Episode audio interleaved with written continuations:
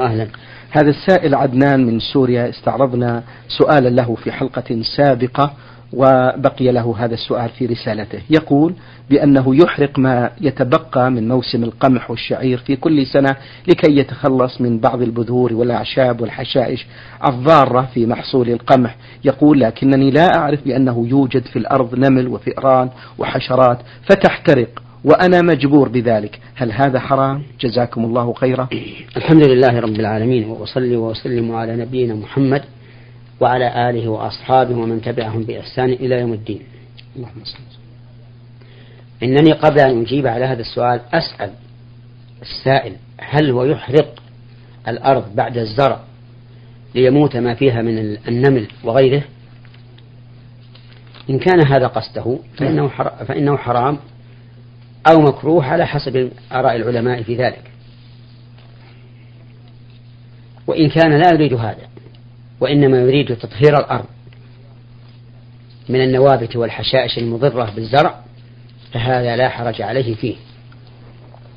لأن ما يحترق من الحشرات وغيرها احترق من غير قصد. وأعتقد أنه بوده أن لم يكن في الأرض شيء من ذلك. ولقد ثبت عن النبي صلى الله عليه وعلى آله وسلم أنه أحرق نخيل بني النظير في المدينة.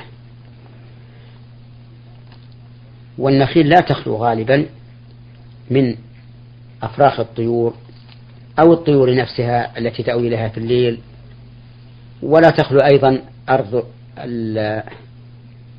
هذه النخيل من حشرات صغيرة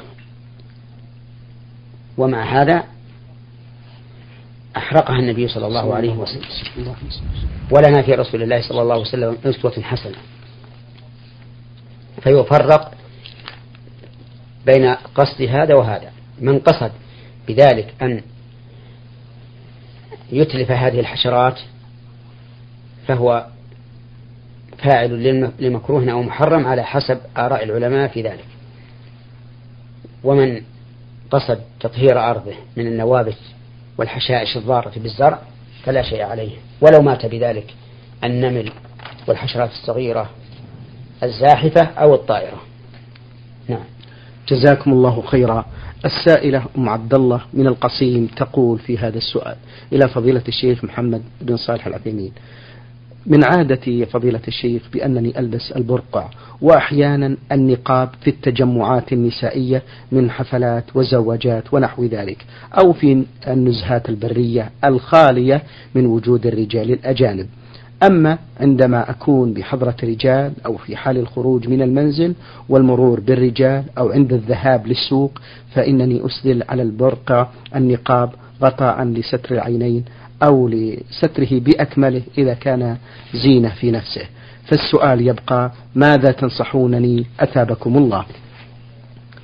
آه، أنصح السائل أم عبد الله بألا تشق على نفسها فإذا كانت في مجتمع نساء أو كانت في برية أو ليس عندها إلا محارمها فإنه لا حاجة للنقاب لجواز كشف الوجه في هذه الحال. ولا ينبغي أن تلبس النقاب لأنها إذا لبست النقاب ظن بها سوءا. فيظن بها أنها متسترة لتأخذ أسرار الناس. أو يظن بها أنها متشددة تدخل في دين الله ما ليس منه. أما إذا خرجت إلى السوق أو كان حولها رجال ليسوا من محارمها فنعم تسدل على وجهها الخمار إما كاملا وإما أن تضع نظارة سوداء على عينها وتغطي بقية الوجه. نعم. جزاكم الله خيرا. تقول في سؤالها الثاني والأخير في رسالتها عندما كنت في الرابعة عشرة من عمري وكنت قد بلغت سن التكليف بالحيض لم أتمكن من صيام شهر رمضان وذلك لإلحاح والدي علي بعدم الصيام ظنا منهم بأنني صغيرة ولا أحتمل الجوع أو العطش وقد مر على هذه الحادثة حتى الآن أكثر من عشر سنوات ولم أصم ذلك الشهر. فإذا كنت لا أستطيع أن أصوم نظرا لحالتي الصحية وأنا مرضع فبماذا يجب علي؟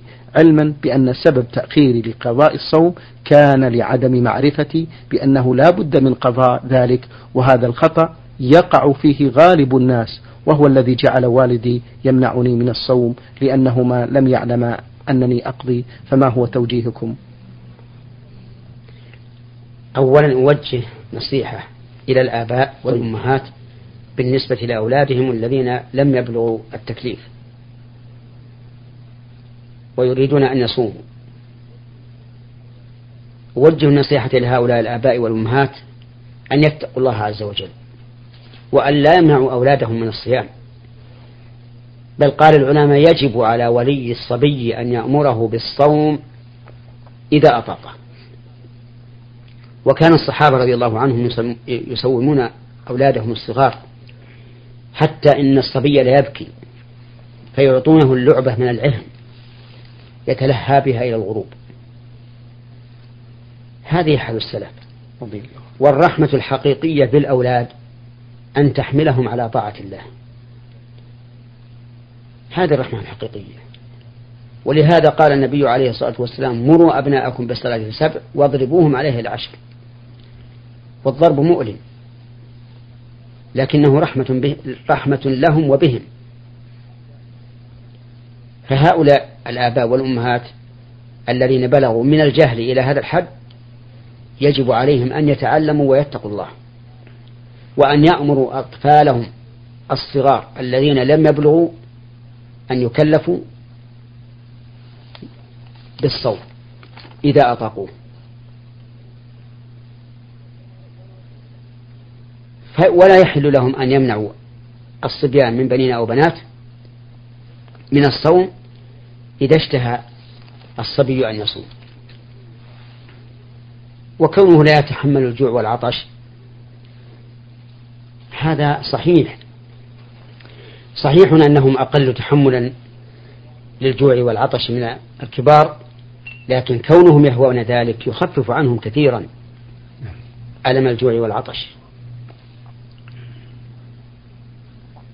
هذا ما أقوله في مقدمة الجواب على سؤال هذه المرأة. أما بالنسبة لقضائها الصوم فإذا كانت في المدن والقرى التي يكثر فيها العلماء فإن عليها أن تقضي الصوم الذي تركته. ولو كان ذلك بأمر من أبيها وأمها. وأما إذا كانت ليست فيها في مدن وقرى وهي في البادية وبعيدة من معرفة حدود ما أنزل الله على رسوله فليس عليها قضاء. فلتنظر لنفسها الآن هل هي من هؤلاء أو هؤلاء ولتعمل بما تقتضيه الحال. نعم. جزاكم الله خيرا. هذا السائل آه، مصطفى من سوريا يقول في هذا السؤال هل ذبح المرأة حلال أم حرام؟ وهل يؤكل من الذبيحة التي تقوم بذبحها؟ أفيدونا جزاكم الله خيرا. علما بأنه لا يوجد أحد سواها في البيت ولا من الجيران. جزاكم الله خيرا. ذكاة المرأة حلال. يعني أن المرأة إذا ذكت بهيمة تحل بالذكاة فهي حلال. لو ذكت شاة أو بقرة أو نحرت بعيرا فهي حلال. ودليل ذلك أن جارية كانت ترعى غنما لها حول سلع وسلع جبل بالمدينة فأصاب الذئب شاة منها فأخذت حجرا محددا فذبحتها قبل أن تموت.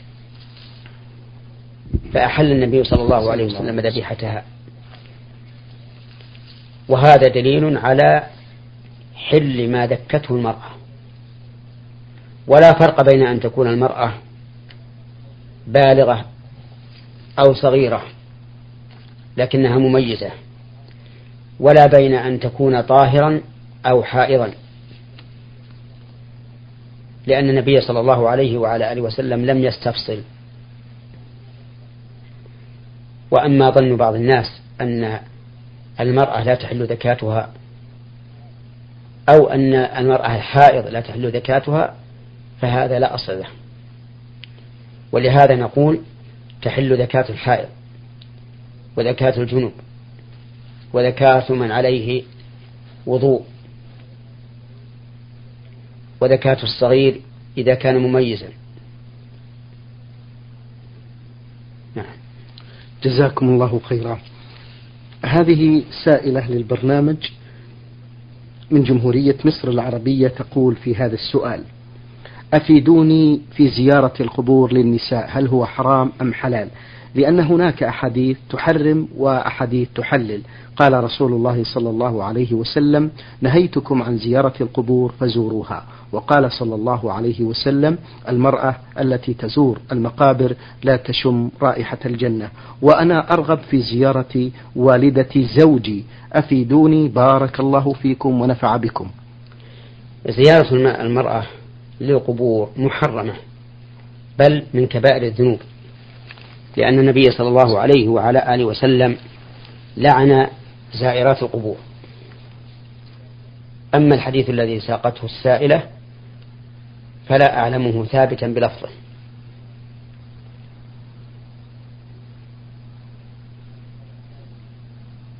وعلى هذا فلا يحل للمرأة أن تزور القبور فإن فعلت فهي آثمة مرتكبة كبيرة من كبائر الذنوب. وأما قوله صلى الله عليه وسلم كنت نهيتكم عن زيارة القبور فزوروها فهذا خاص بالرجال. ودليل التخصيص أن النبي صلى الله عليه وعلى آله وسلم قال أن النبي صلى الله عليه وعلى آله وسلم لعن زائرات القبور. ونقول للمرأة ماذا تريدين من زيارة القبر؟ سيكون الجواب أنها تريد أن تدعو للميت صاحب القبر. فنقول لها الدعاء للميت جائز عند قبره وفي أي مكان. فأنت أدعي للميت ولو في بيتك. ويغني ذلك عن زيارته. نعم. جزاكم الله خيرا. السائلة من جمهورية مصر العربية تقول في هذا السؤال لعدم وجود زوجي لأنه مسافر أقوم أنا بتغسيل والد زوجي. وبعض الناس يقولون بأن هذا حرام لأنني أرى عورته. فهل هذا حرام مع العلم بأنه رجل كبير في السن ولا يستطيع أن يخدم نفسه؟ جزاكم الله خيرا. إذا كان محتاجا إلى تأصيلك إياه فلا بأس.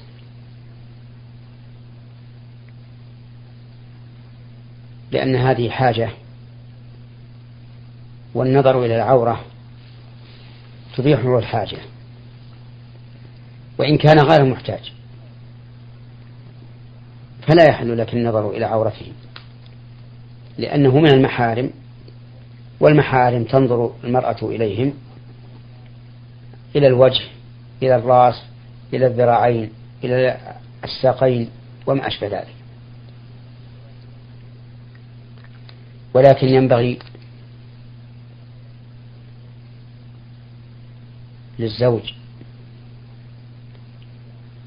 أن يحرص أن يحرص على العناية بأبيه لأن ذلك من بره. وله في ذلك أجر عند الله عز وجل. ودوام الحال من المحال. ولا يدري متى يجوب والده والده داعي الله عز وجل لفراق الدنيا. فالذي ننصح به هذا الزوج أن يعتني بوالده ما دام على قيد الحياة وليصبر وليحتسب. فإن الله تعالى قال في كتابه العزيز إما يبلغن عندك الكبر أحدهما أو كلاهما فلا تقل لهما أف ولا تنهرهما وقل لهما قولا كريما واخفض لهما جناح الذل من الرحمة وقل رب ارحمهما كما ربياني صغيرا. جزاكم الله خيرا. السائلة تقول بأنها منقبة بالزي الإسلامي ولكن تحت الاضطرار أكشف عن وجهي أمام أخوين لزوجي معنا في المنزل مع العلم بأنني أعلم بأن ذلك لا يجوز.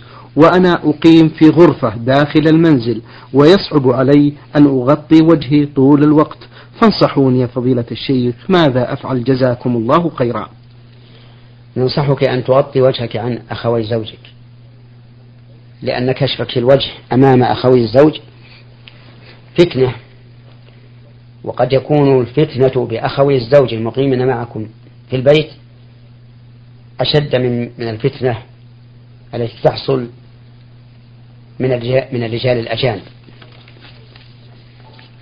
وقول وقول السائلة إنها لا تستطيع أن تكشف وجهها طول المدة قول فيه مبالغة.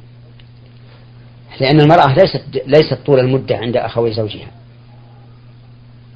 ربما لا تجلس معهم إلا ساعة من النهار. فلتصبر على تغطية الوجه أمام أمامهما ولتحتسب.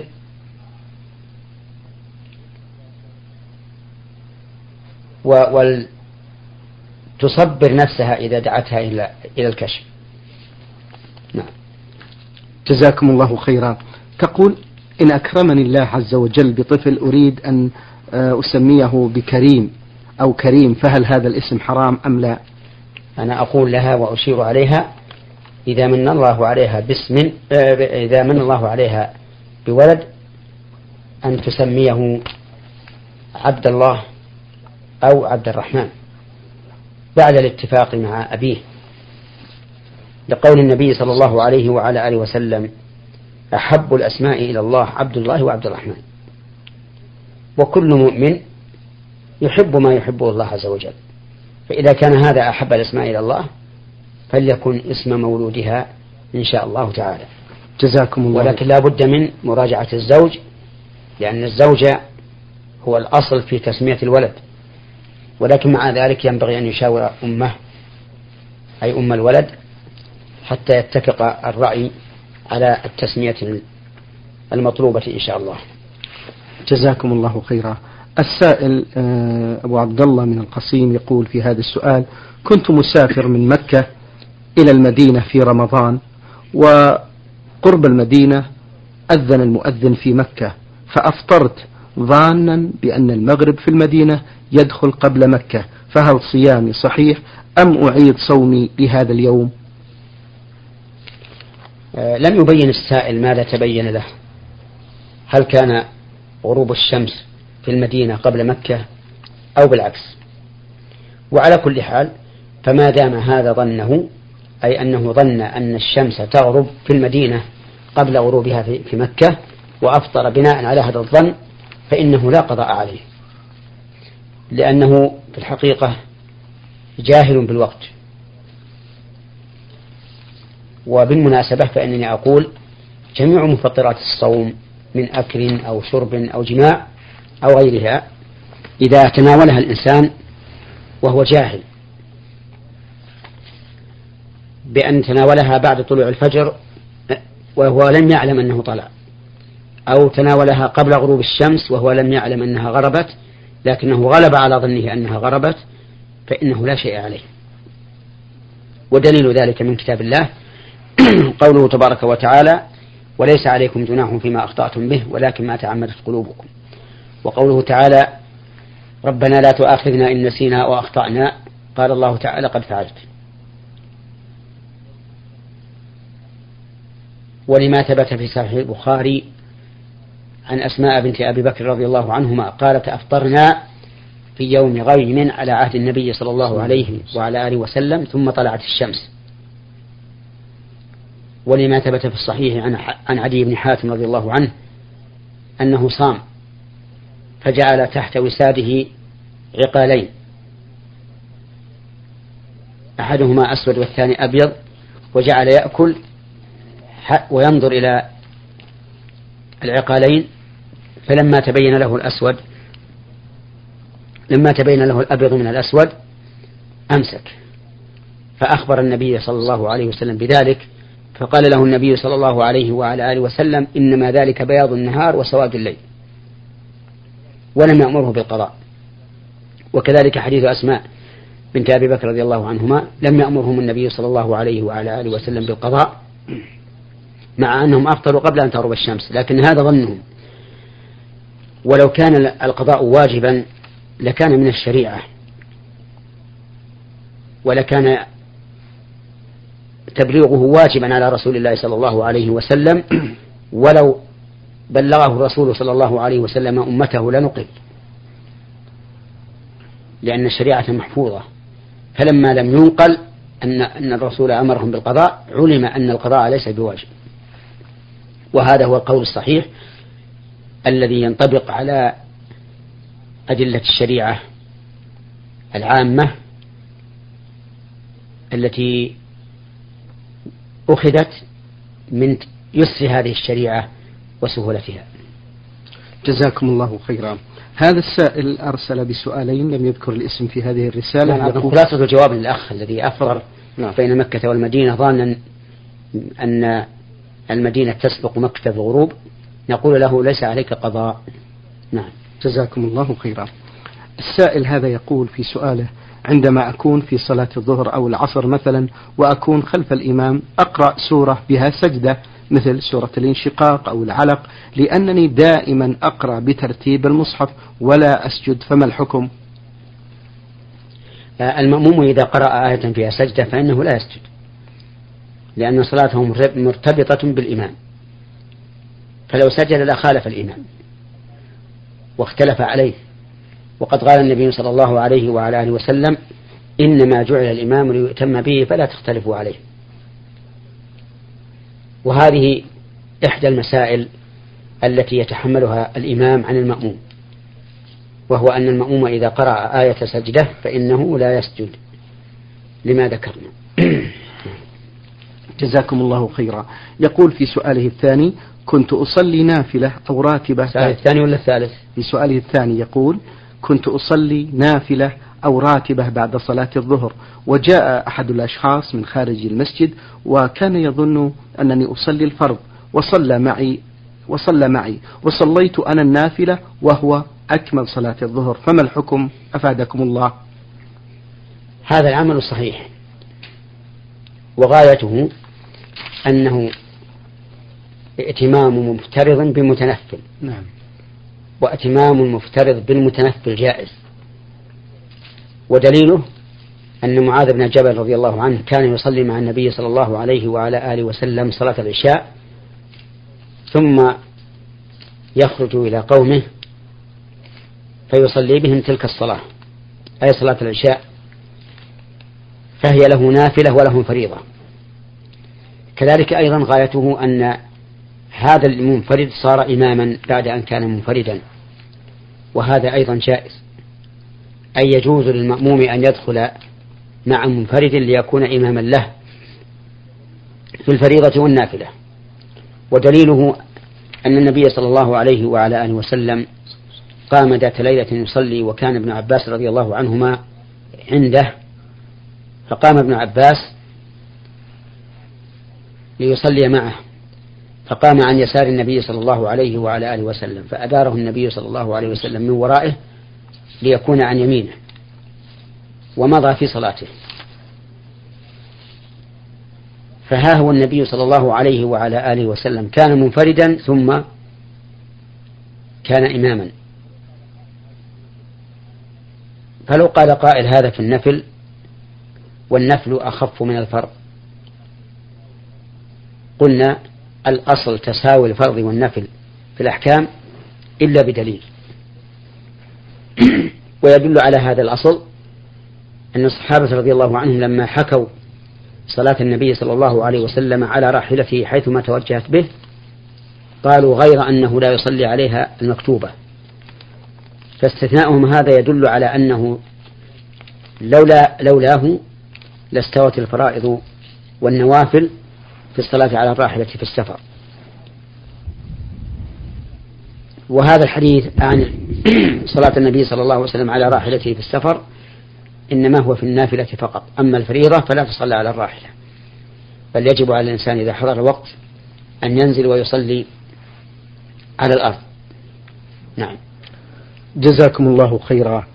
السائل من سوريا يقول هل تجب الزكاة على أثاث البيت مثل آه، المناشف فيوجد في بيتنا ثلاثين مخدة وعشرين لحاف وعشرين مفرش فهل على هذه زكاة؟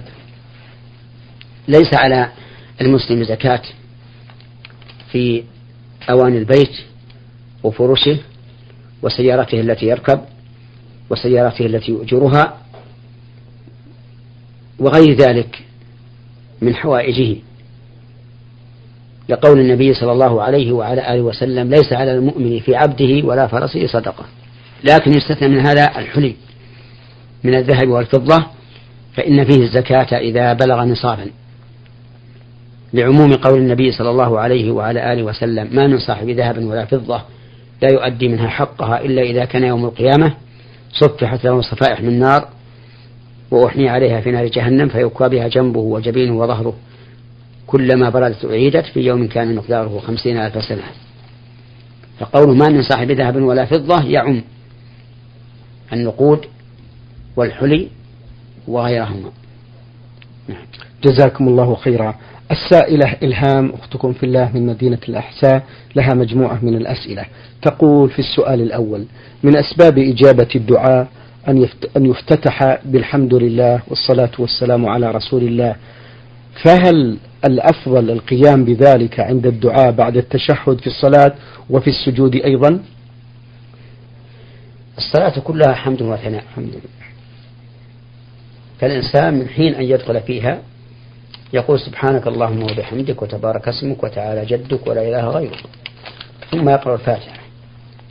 أو يقول اللهم باعد بيني وبين خطاياي كما باعدت بين المشرق والمغرب. اللهم نقني من خطاياي كما نقت الأبيض من الدنس. اللهم اغسلني من خطاياي بالماء والثلج والبرد. ودعاء الله يتناوه عليه لأنه اعتراف للعبد بالقصور. ودعاء الله تعالى ثناء عليه لأنه اعتراف من العبد بالقصور. واعتراف منه بكمال الله عز وجل ورحمته وعلمه. فالصلاة كلها ثناء. في التشهد الأخير الذي هو محل الدعاء فيه ثناء على الله وصلاة على رسوله صلى الله عليه وعلى آله وسلم.